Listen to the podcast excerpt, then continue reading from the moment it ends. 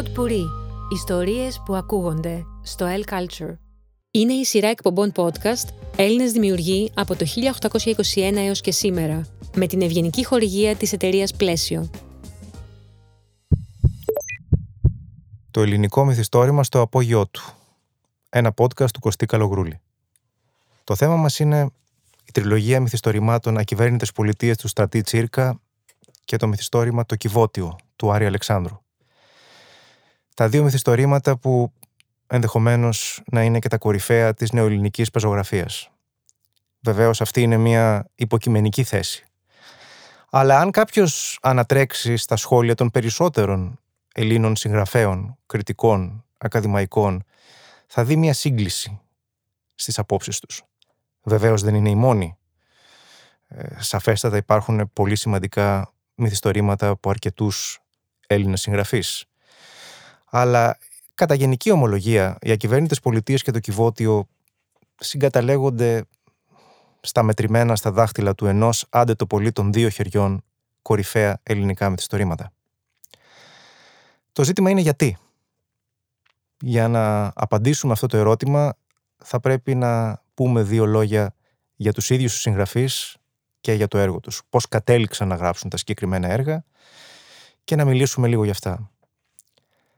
Το πρώτο πράγμα που προσέχει κανείς είναι ότι τόσο ο Τσίρκας όσο και ο Αλεξάνδρου μοιράζονται αρκετά χαρακτηριστικά. Έχουν αρκετά κοινά στοιχεία.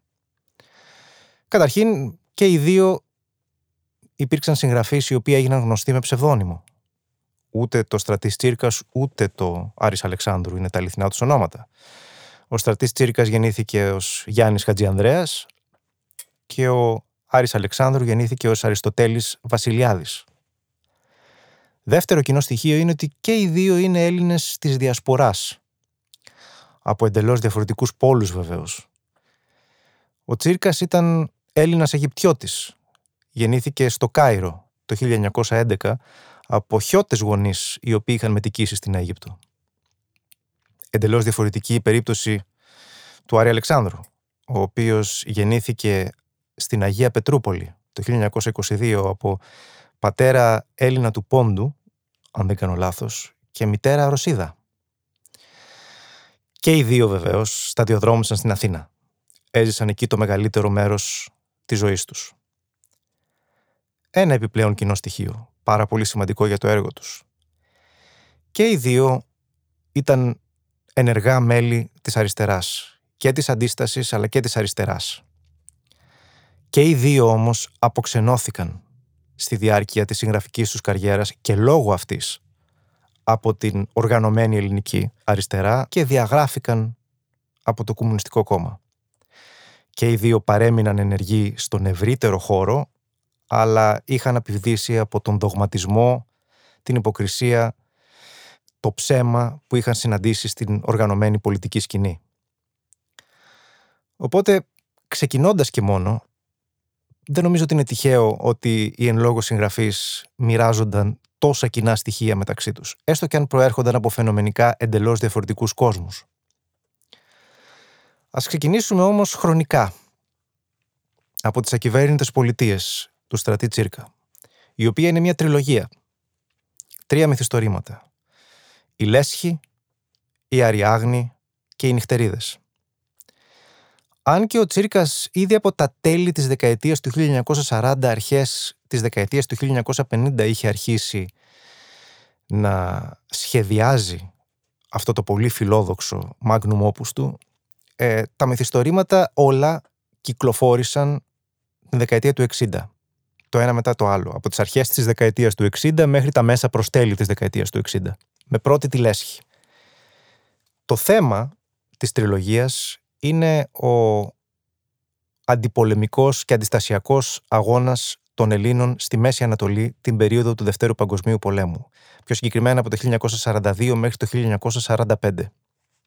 Ως γνωστόν, μετά την ε, πτώση και της Κρήτης και την κατάκτηση της Ελλάδας από τους Ναζί, ε, η ελληνική κυβέρνηση και ένα μεγάλο τμήμα του ελληνικού στρατού κατέφυγε στην Μέση Ανατολή. Εκεί λοιπόν εκτιλήσεται και η τριλογία του Τσίρκα. Η πρώτη, το πρώτο κομμάτι της τριλογίας, η Λέσχη, εκτιλήσεται στην Ιερουσαλήμ. Το δεύτερο, η Αριάγνη, εκτιλήσεται στο Κάιρο και το τρίτο, οι νυχτερίδες, εκτιλήσεται στην Αλεξάνδρεια. Είναι ένα πολυεστιακό, πολυφωνικό μυθιστόρημα, που έχει όμως έναν πρωταγωνιστή. Ο Μάνος Σιμονίδης βρίσκεται στο κέντρο αυτής της αφήγησης. Μια κάπως ρομαντική φιγούρα, καθώς συγκεντρώνει όλα τα καλά. Όμορφος, μορφωμένος, γενναίος, με αυτοθυσία. Μια φιγούρα ενός αριστερούμεν, ενταγμένου στην αριστερά, ε, πρώην αξιωματικού του ελληνικού στρατού στο αλβανικό μέτωπο, ο οποίος όμως έχει αστική παιδεία και μόρφωση. Ξεκινάει η τριλογία με την Ιερουσαλήμ, όπου ο Σιμονίδης βρίσκεται εκεί, μένοντας σε μία πανσιόν και προσπαθεί να συντονίσει ένα τμήμα του αντιστασιακού αγώνα εκδίδοντας συγκεκριμένο περιοδικό προς όφελος των ελληνικών στρατευμάτων. Ένα πρώτο πράγμα που μπορεί κανείς να παρατηρήσει είναι ότι ο Τσίρκας επιστρατεύει έναν δικό του ιδιόμορφο συμβολισμό. Κανένας τίτλος δεν είναι τυχαίος. Σε κάθε τίτλο του μυθιστορήματος, ο Τσίρκας επενδύει δεύτερα και τρίτα νοήματα. Ξύνει την επιφάνεια και βρίσκει νέα βάθη.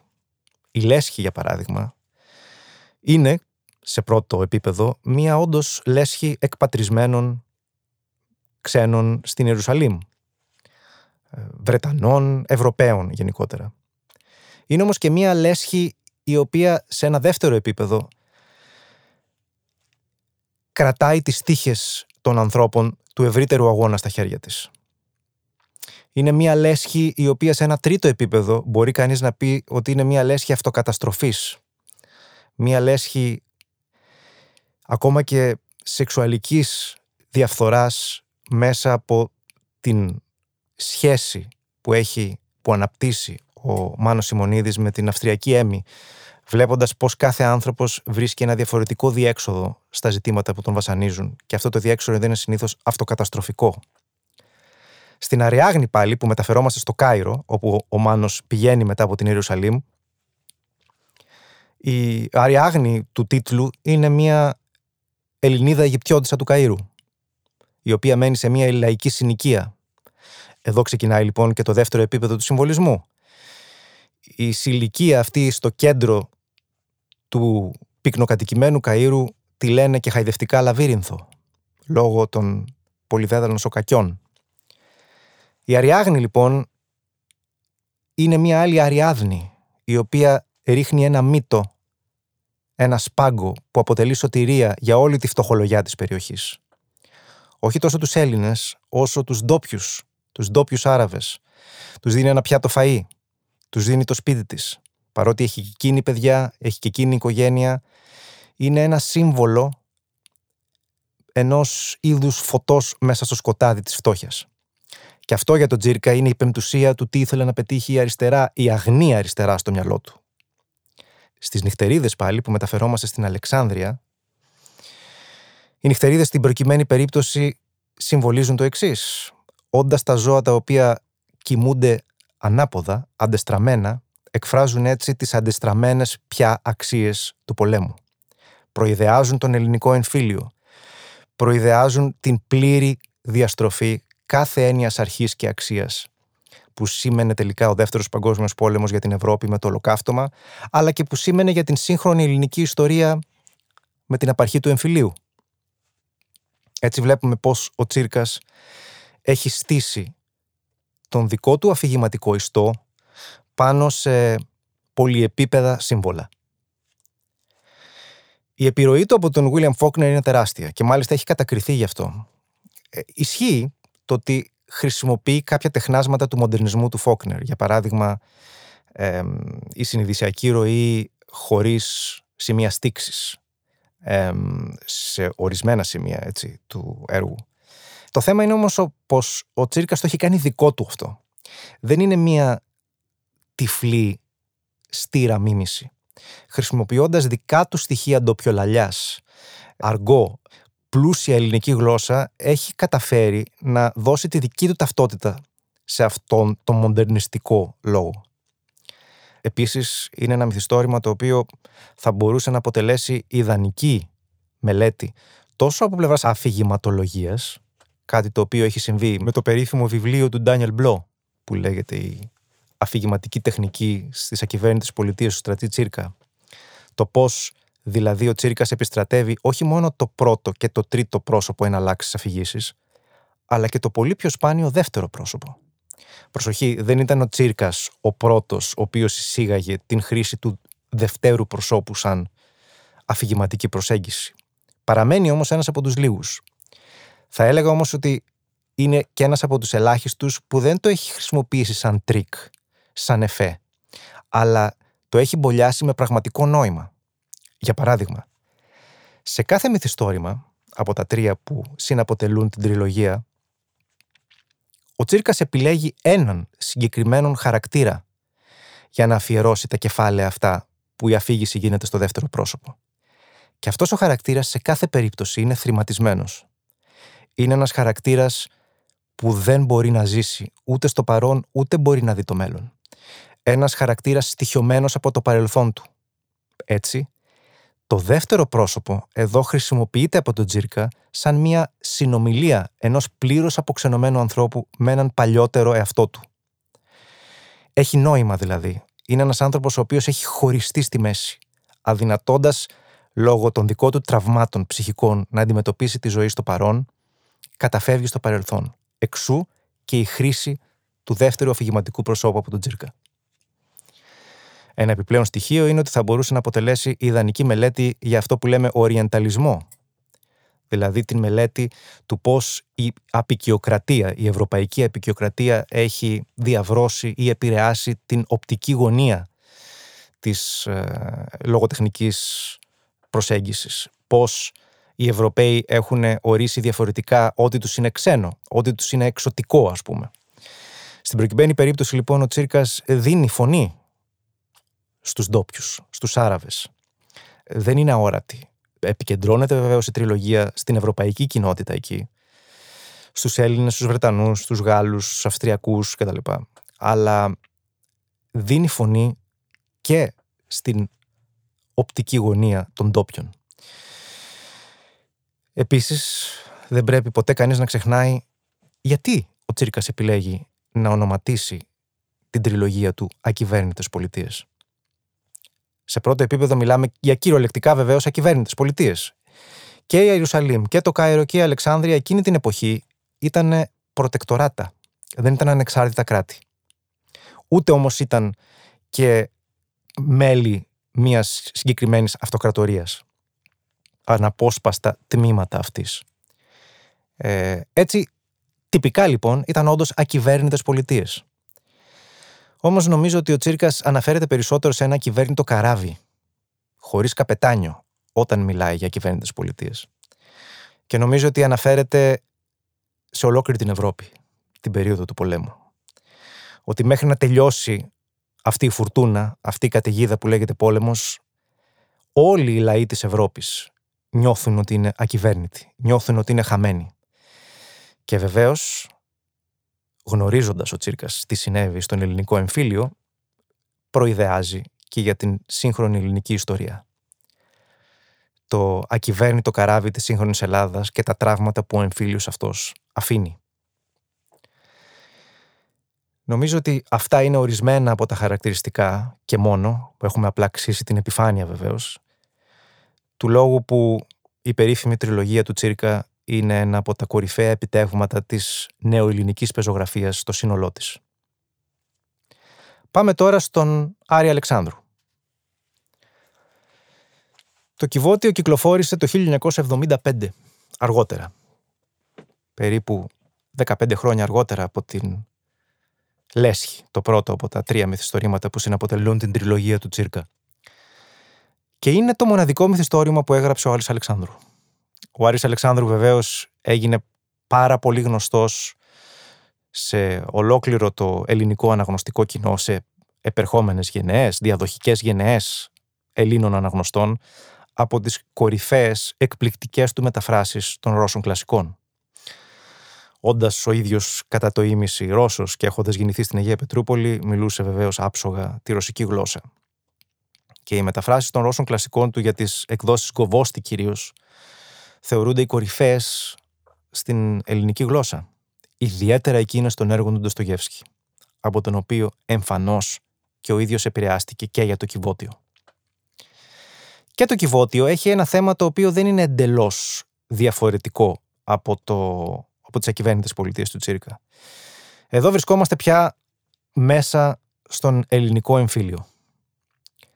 Ο Αλεξάνδρου έχει στήσει το μυθιστόρημά του γύρω από την περίφημη αποστολή για μεταφορά ενός κυβωτίου που κανείς δεν γνωρίζει τι έχει μέσα στα βουνά από τους αριστερούς Έλληνες αντάρτες. Όλο το μυθιστόρημα βασίζεται στο εξής τέχνασμα. Αποτελεί την προσωπική ομολογία, παύλα, τεκμηρίωση του κεντρικού αφηγητή, ο οποίος βρίσκεται σε ένα κελί. Του παρέχουν χαρτί και μολύβι και γράφει την αναφορά του. Τον υποπτεύονται είναι εμφανές για δολιοφθορά, για σαμποτέρ, γιατί προφανώς αυτή η συγκεκριμένη επιχείρηση απέτυχε. Οπότε ο ίδιος καλείται να ομολογήσει, καλείται να εξηγήσει, καλείται να αποδείξει το τι συνέβη στην πράξη. Ένα και μόνο μυθιστόρημα έγραψε ο Άρης Αλεξάνδρου. Αρκεί αυτό και μόνο για να τον τοποθετήσεις στο πάνθεον της νεοελληνικής πεζογραφίας. Είναι ένα μυθιστόρημα το οποίο, όπως και η τριλογία του Τσίρικα, θα έπρεπε να έχει μεταφραστεί σε πάρα πολλές γλώσσες, θα έπρεπε να θεωρείται ένα σύγχρονο κλασικό της ευρωπαϊκής λογοτεχνίας. Θυμίζει Άρθρου Κέσλερ, θυμίζει Κάφκα, φέρνει στο μυαλό όλα τα κορυφαία κεντροευρωπαϊκά μυθιστορήματα τα οποία έδειξαν με εκπληκτικό τρόπο την ομότητα του ολοκληρωτισμού. Αυτό που σε πρώτη φάση τραβάει πάρα πολύ τον αναγνώστη είναι η ίδια η δομή αυτού του μονολόγου. Γιατί όπως είπαμε το κυβότι είναι ένας μονόλογος. Ένας μονόλογος πίσω από ένα κελί. Όμως, ο μονόλογος αυτός έχει μια διαλεκτική. Όπως και στο υπόγειο του Ντοστογεύσκη, το οποίο είναι άλλος ένας μονόλογος, είναι μεν μονόλογος, αλλά ο αφηγητής προσπαθεί να προβλέψει πιθανές αντιδράσεις. Επινοεί έναν συνομιλητή, έναν υποτιθέμενο αναγνώστη. Και έτσι βρίσκεται σε έναν ουσιαστικά άτυπο διάλογο με εκείνον. Βέβαια, αυτός ο αναγνώστης, αυτός ο ακροατής φαινομενικά δεν υπάρχει. Στην προκειμένη περίπτωση του δίνει, τον ενσαρκώνει ένα κομμάτι του ίδιου του του εαυτού. Ακόμα και έτσι όμως. Αυτό αποτελεί μια ενδιαφέρουσα διαλεκτική. Ένα πρωτότυπο είδος διαλόγου. Ένα δεύτερο στοιχείο είναι, πολλοί έχουν μιλήσει για το ότι η ουσία αυτού του έργου είναι το πώς ο Αλεξάνδρου περιγράφει αυτή την ασφικτική καταπίεση ενός ολοκληρωτικού συστήματος. Πώς ο αφηγητής του είναι ένας αδύναμος άνθρωπος κλεισμένος σε ένα κελί που δεν ξέρει γιατί κατηγορείται και πρέπει να απαντήσει. Πώς τα στοιχεία του καυκικού αντίρωα έρχονται εδώ και ταυτίζονται με τον αφηγητή του Αλεξάνδρου. Για μένα όμως αυτό που κάνει το μυθιστόρημα σπουδαίο είναι το εξής. Είναι μια προσωπική ματιά, η οποία πιστεύω όμως ότι έχει αξιώσεις. Σε ένα ε, πολύ σημαντικό βιβλίο του Ζαν Μισελ Μπενιέ, ένας Γάλλος Καθηγητής φιλοσοφίας στη Σορβόνη που έχει γράψει ένα πάρα πολύ σημαντικό βιβλίο για την ιστορία της σύγχρονης φιλοσοφίας έγραψε στην εισαγωγή του ότι νεωτερική φιλοσοφία ξεκινάει από τότε που ο άνθρωπος μιλάει στο Θεό και ο Θεός δεν απαντάει. Τι σημαίνει αυτό; Σημαίνει πολύ απλά ότι βρισκόμαστε στη, στο τέλος της αναγέννησης αρχές του διαφωτισμού όπου πλέον η δυσιδαιμονία ή οι διδαχές της Εκκλησίας πάβουν να πείθουν το σύγχρονο άνθρωπο. Και ο άνθρωπος πια συνειδητοποιεί ότι ο Θεός δεν τον ακούει ή αν τον ακούει δεν του απαντάει. Έτσι ξεκινάει λοιπόν μια νέα φιλοσοφία με κεντρική θέση τον ίδιο τον άνθρωπο. Θα έλεγα ότι ο αφηγητής του Αλεξάνδρου μοιράζεται ακριβώς τα ίδια χαρακτηριστικά και έτσι γίνεται ένα πανανθρώπινο σύμβολο. Κάθεται σε ένα κελί, σε μια καρέκλα και ένα τραπέζι και το μόνο που γίνεται κάθε μέρα είναι να του ανοίγουν από το κελί ένα μικρό πορτάκι όπου του βάζουν ένα πιάτο φαΐ, ένα ποτήρι νερό, μερικές λευκές σελίδες και ένα καινούριο μολύβι. Δεν του μιλάνε, φωνάζει, χτυπάει την πόρτα, κανείς δεν το απαντάει, ουρλιάζει σε στιγμές απόγνωσης, κανείς δεν του δίνει σημασία, το μόνο που του προσφέρουν είναι χαρτί για να γράψει. Και γράφει. Το αποτέλεσμα είναι το κυβότιο, είναι το μυθιστόρημα. Έτσι λοιπόν θα έλεγα ότι ο αφηγητής του Αλεξάνδρου είναι ένα σύμβολο του ανθρώπου ο οποίος αγωνίζεται να βρει ένα νόημα. Αγωνίζεται να βρει ε, μια υπαρξιακή ταυτότητα. Αγωνίζεται να εισακουστεί από κάποιον. Ακούγεται από κανέναν. Είναι μόνος του τελικά. Φταίει για κάτι. Υπάρχει ένα προπατορικό αμάρτημα που τον βαραίνει. Όλα αυτά τα ερωτήματα τα αφήνει ο Αλεξάνδρου αναπάντητα. Καλούμαστε να γεμίσουμε εμείς τα κενά. Και αυτό είναι που κάνει το μυθιστόρημα τόσο σπουδαίο. Καταλήγοντας, ελπίζω να έδειξα ορισμένους μονάχα από τους λόγους που οι ακυβέρνητες πολιτείες του Στρατή Τσίρκα και το κυβότιο του Άρη Αλεξάνδρου συγκαταλέγονται ανάμεσα στα σημαντικότερα ελληνικά λογοτεχνικά έργα. Σε αυτούς τους δύο αιώνες του νέου ελληνικού κράτους. Οι απόψεις μπορεί να ποικίλουν, ο καθένας μπορεί να έχει βεβαίως τη δικιά του γνώμη σε σχέση με τα σημαντικότερα ελληνικά μυθιστορήματα. Πάντως δεν πιστεύω ότι μπορεί να υπάρξει λίστα των κορυφαίων επιτεγμάτων του ελληνικού μυθιστορήματος χωρίς αυτά τα δύο έργα. Είναι η σειρά εκπομπών podcast Έλληνες δημιουργοί από το 1821 έως και σήμερα, με την ευγενική χορηγία της εταιρείας Πλαίσιο.